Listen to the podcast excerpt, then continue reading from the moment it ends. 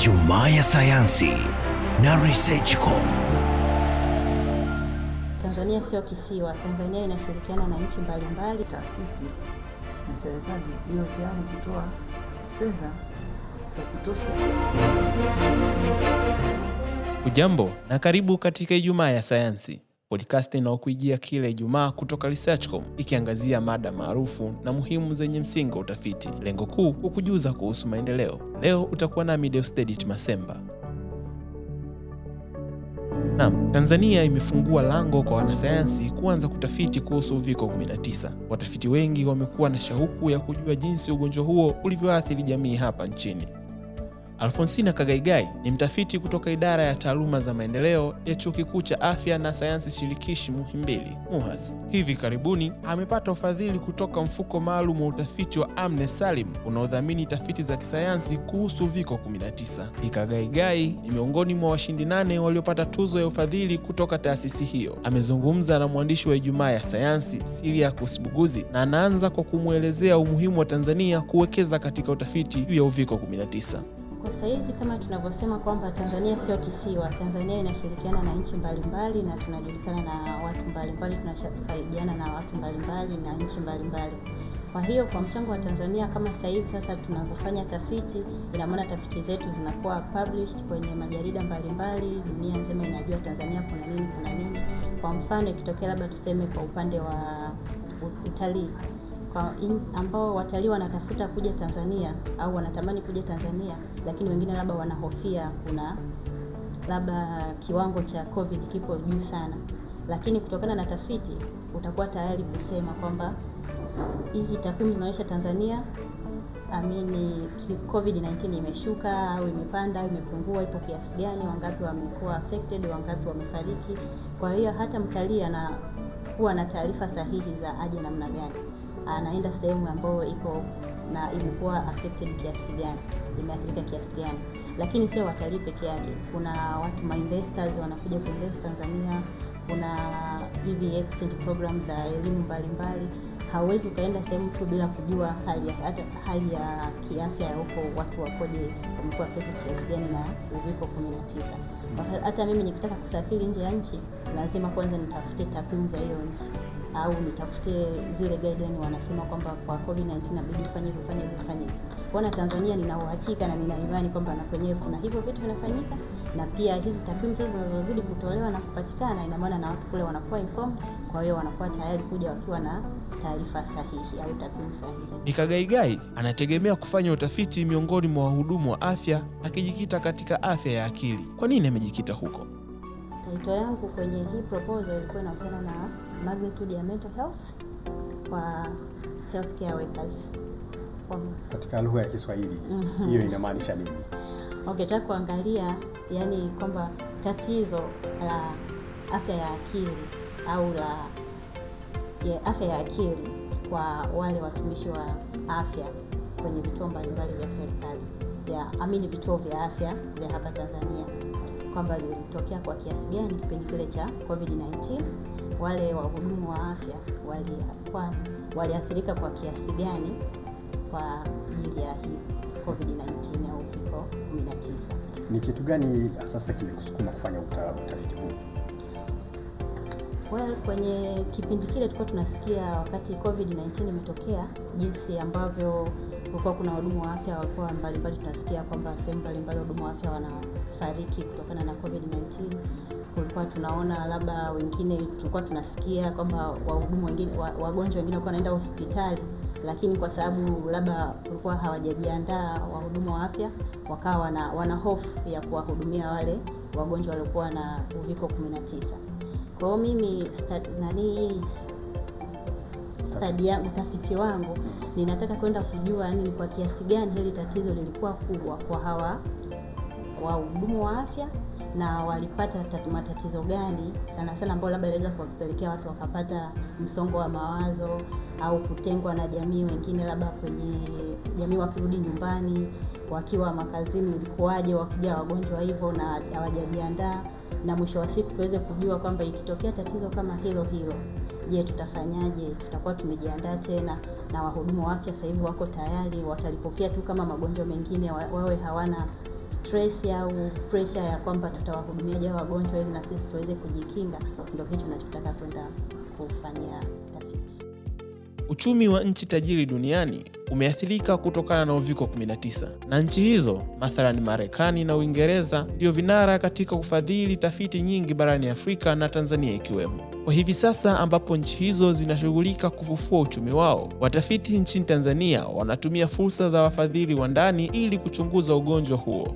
Profesa Karim Manji, mbobezi katika magonjwa ya watoto kutoka MUHAS, anaeleza jinsi alivyopata fursa hii.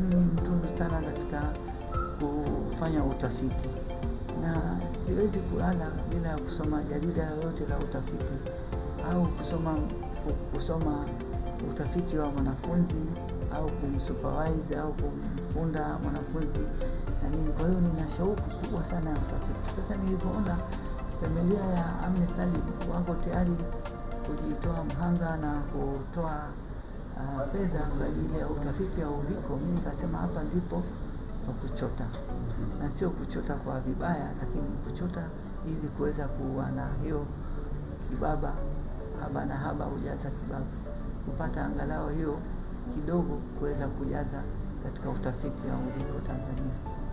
Lakini kwa uh, umefanya utafiti kwa muda mrefu uh, vipi mchango wa vijana eh, katika kufanya utafiti nchini Tanzania? Wewe una, unaonaje? Vijana wanachangamkia tafiti au bado kuna changamoto? Kama zipo ni zipi?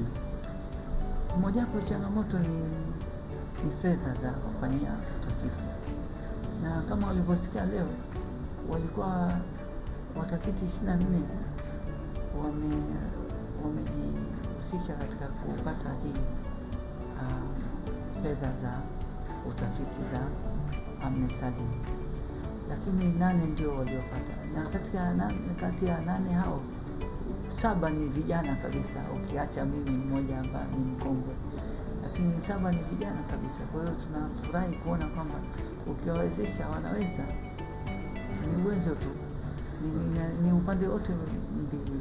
Vijana wana shauku ya kufanya hivyo, na pia inatakiwa na sisi, yani taasisi na serikali iwe tayari kutoa fedha za kutosha za kuweza kufanya utafiti. Sasa kama ingekuwa ha hakuna um, ufadhili wa hii, hawa vijana saba wengine wasingeweza kufanya utafiti, ingetoka wapi hizo hela?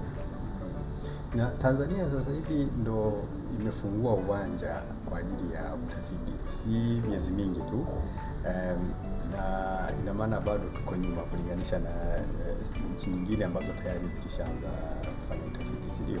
Ndio, lakini sisi tunayo uwezo mmoja, na nikimnukuu baba wa taifa akasema, while others are walking we have to run. Na ilivyoanza ilivyofunguka hiyo dirisha la kuanza utafiti wa uviko, na kuambia sio hapa MUHAS tu, kote sasa utafiti wa uviko imeanza kwa kasi, ambacho na kuambia katika mwaka mmoja tutakuwa na majarida mengi kuliko wale ambao utafiti wao ulikuwa wazi, because now we are running and not walking. Aha. Uh, lakini sasa unafikiri ni kitu gani sasa kinawapa uh, ile confidence uh, kwamba sasa ni na nguvu za kukimbia kwa haraka? Moja ni um, mahitaji na matakwa zetu. Ukiangalia binadamu yoyote uh, akiwa na dharura ya kitu fulani atafanya juu chini apate. Kwa vile mlango na madirisha yalifungwa katika utafiti wa uviko, na kwa vile kuna tofauti nyingi tunazoziona tofauti yetu sisi na nchi zingine, wanasayansi wanaona what ni kitu gani kimetokea au kitu gani kinatokea hapa, how are we so different? Na shauku hiyo ni tosha ya watu kuweza kukimbia kufanya utafiti watakapopata opportunity. Ni nini haswa kilikusukuma kufanya utafiti huu? Unajua, kila mmoja wana mambo ya kibinafsi kidogo, na pia kuna shauku ya kisayansi, na hizi zote mbili zilikuwa zimenishawishi mimi kufanya. Kibinafsi tumeathirika katika jamii yetu. Mimi katika idara yangu, mmoja wa mwalimu wangu alifariki kwa uviko 19 marehemu Dr. Augustine Masawe kama wengi wanamfahamu. Pia katika familia yangu nina baba mkwe wangu pia ambaye alitangulia mbele ya haki kutokana na matatizo ya uviko. Kwa hiyo nataka kujua vipi natokea hiyo, na mimi mwenyewe nilishapata uviko, lakini tunamshukuru Mungu, niko hapa mbele yako na niko tayari kufanya utafiti. Hiyo moja ni, ni, ni, ni, ni kitu binafsi inayonisukuma mimi kuendelea kufanya.